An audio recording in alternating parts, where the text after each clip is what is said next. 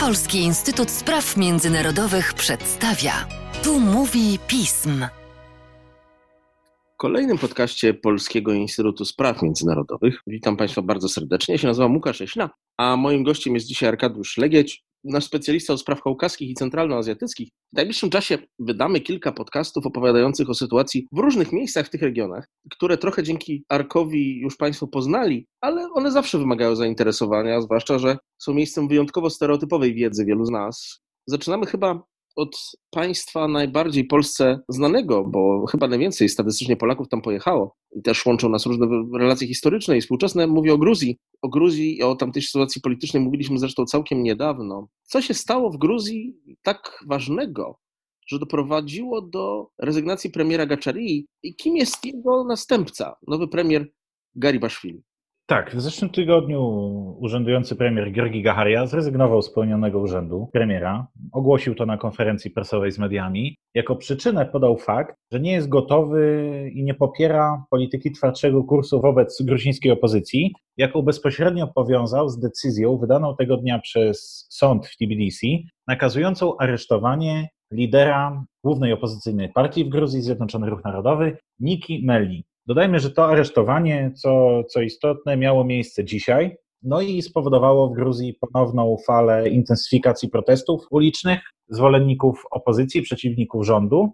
Gaharia powiedział, że nie jest na to gotowy i uważa, że tego typu obranie twardszego kursu przez partię rządzącą po prostu zaszkodzi sytuacji wewnętrznej w Gruzji i on nie chce brać za to odpowiedzialności. Jak powiedział, tak zrobił, zrezygnował. Pytanie jest, na ile ta sytuacja oznacza jakiś kryzys w szeregach rządzącego gruzińskiego marzenia, a na ile jest po prostu obraniem nowej strategii, do której realizacji są potrzebni nieco inni, bo nie powiem, że nowi ludzie. Tego się dowiemy pewnie za jakiś czas, kiedy dowiemy się, co tak naprawdę dalej będzie robił Gaharia, bo na ten moment nie mamy informacji, czy on obejmie jakiś inny urząd, co on tak naprawdę będzie robił, bo to nam pokaże, czy w dalszym ciągu jest w bliskim kręgu Dziny Iwaniszwiliego, czyli polityka, o którym jakiś czas temu rozmawialiśmy, że wycofał się z gruzińskiej polityki, ale już wówczas też mówiliśmy, że to wycofanie to nie jest tak do końca wycofanie i też w tym kontekście warto zaznaczyć, że z całą pewnością tego typu działania podejmowane przez partię rządzącą nie działyby się bez przyzwolenia najbogatszego Gruzina Iwaniszwiliego.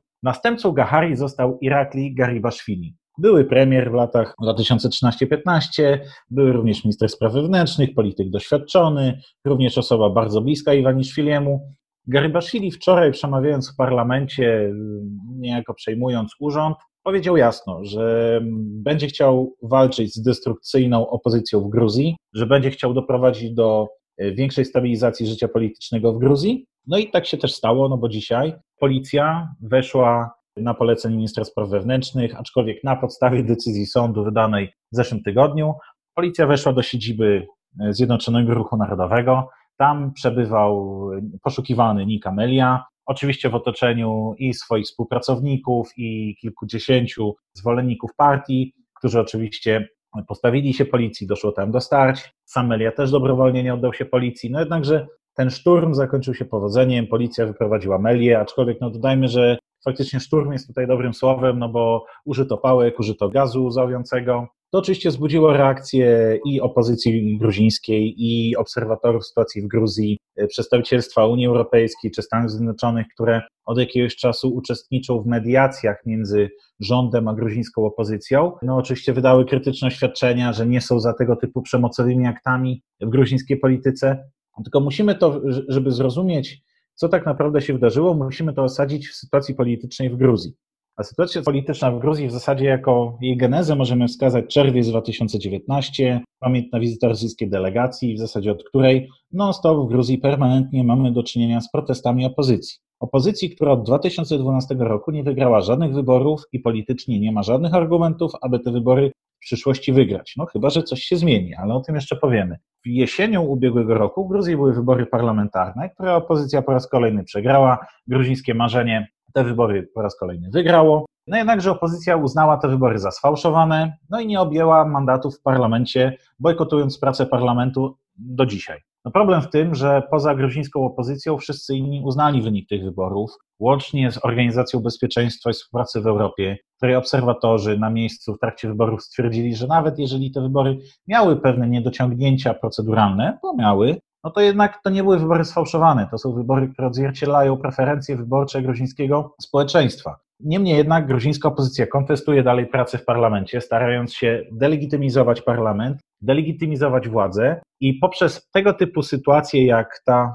dzisiejsza, nazwijmy to polityczna awanturka, dzisiaj mamy wtorek, gruzińska opozycja stara się przypiąć rządzącym łatkę autorytaryzmu, łatkę władzy, która represjonuje opozycję. Co nie do końca jest zgodne z prawdą, no bo sam Nikamelia został aresztowany na podstawie decyzji sądu. Nawet jeżeli mamy się zastanawiać, czy były jakieś polityczne naciski na sąd, na prokuraturę, dużą dozą prawdopodobieństwa mogły być, no to jednak materiał dowodowy zgromadzony na Nikemelia jest naprawdę bardzo poważny. No, ten człowiek w trakcie, powtórzmy to, w trakcie protestów w 19 roku nawoływał ludzi do szturmu na parlament, do którego doszło i za to jest sądzony. On w dodatku przebywając na zwolnieniu warunkowym zdjął opaskę geolokacyjną, która była warunkiem tego zwolnienia. Później nie zapłacił należnego mandatu w związku z tym związanego, więc to pokazuje, że ten polityk robił wszystko, aby tą sytuację eskalować. Dodajmy jeszcze, że Nika Melia jest liderem Zjednoczonego Ruchu Narodowego zaledwie od końcówki grudnia, od dwóch miesięcy.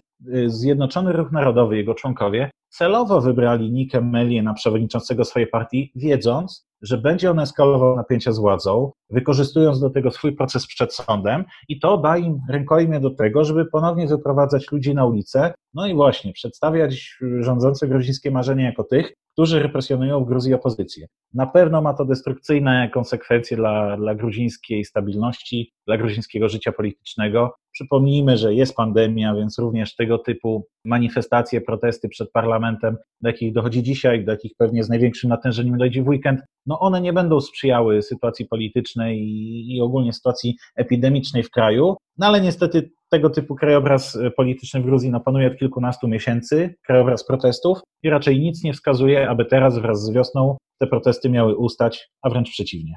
To chyba jest ta sytuacja, której boimy się trochę najbardziej. Dalsze pogłębianie destabilizacji politycznej w tym państwie. Zdecydowanie stabilna Gruzja, wszystkim Gruzja jest kluczowym partnerem czy Unii Europejskiej, czy Stanów Zjednoczonych na Kaukazie. Droga, jaką przybyła Gruzja, droga reform, droga tej drogi na zachód, współpracy z Unią Europejską, to jest przykład jednak sukcesu w regionie i tego typu wewnętrzna destabilizacja no, jest czymś, co podważa sukces tej drogi. Oczywiście, na ile ta destabilizacja na trwałe będzie wpływała na gruzińską politykę, to będziemy mogli ocenić za jakiś czas, też oceniając reakcje rządzących na protesty, to na ile te protesty będą trwałe i to na ile opozycji uda się zmobilizować swój elektorat, ale, ale ogólnie mieszkańców Tbilisi i innych większych miast, ponieważ dodajmy, że gruzińska opozycja i stojący na jej czele Zjednoczony Ruch Narodowy, one korzystają z takiego trwałego, permanentnego poparcia swego twardego elektoratu, który możemy szacować na 25, może 30% Gruzinów. Reszta Gruzinów tak naprawdę ma bardzo negatywny stosunek do tych partii, kojarząc je jeszcze z końcówką rządów Saakaszwiliego, kojarząc je z partią, która tak naprawdę nie przedstawia rozwiązań programowych,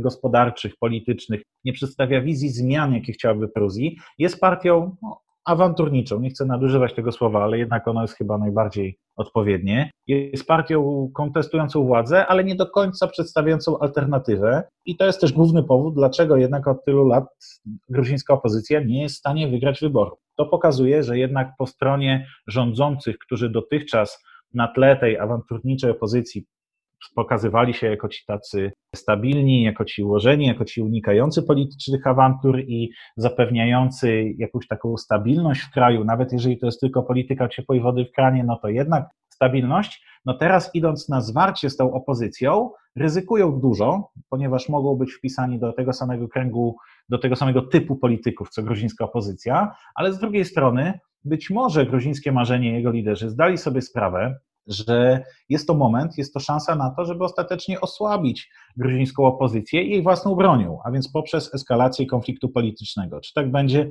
będziemy obserwować. Dokładnie. Za Twoim zresztą pośrednictwem, Arku, dziękuję Ci bardzo za dzisiejszy podcast. Dziękuję.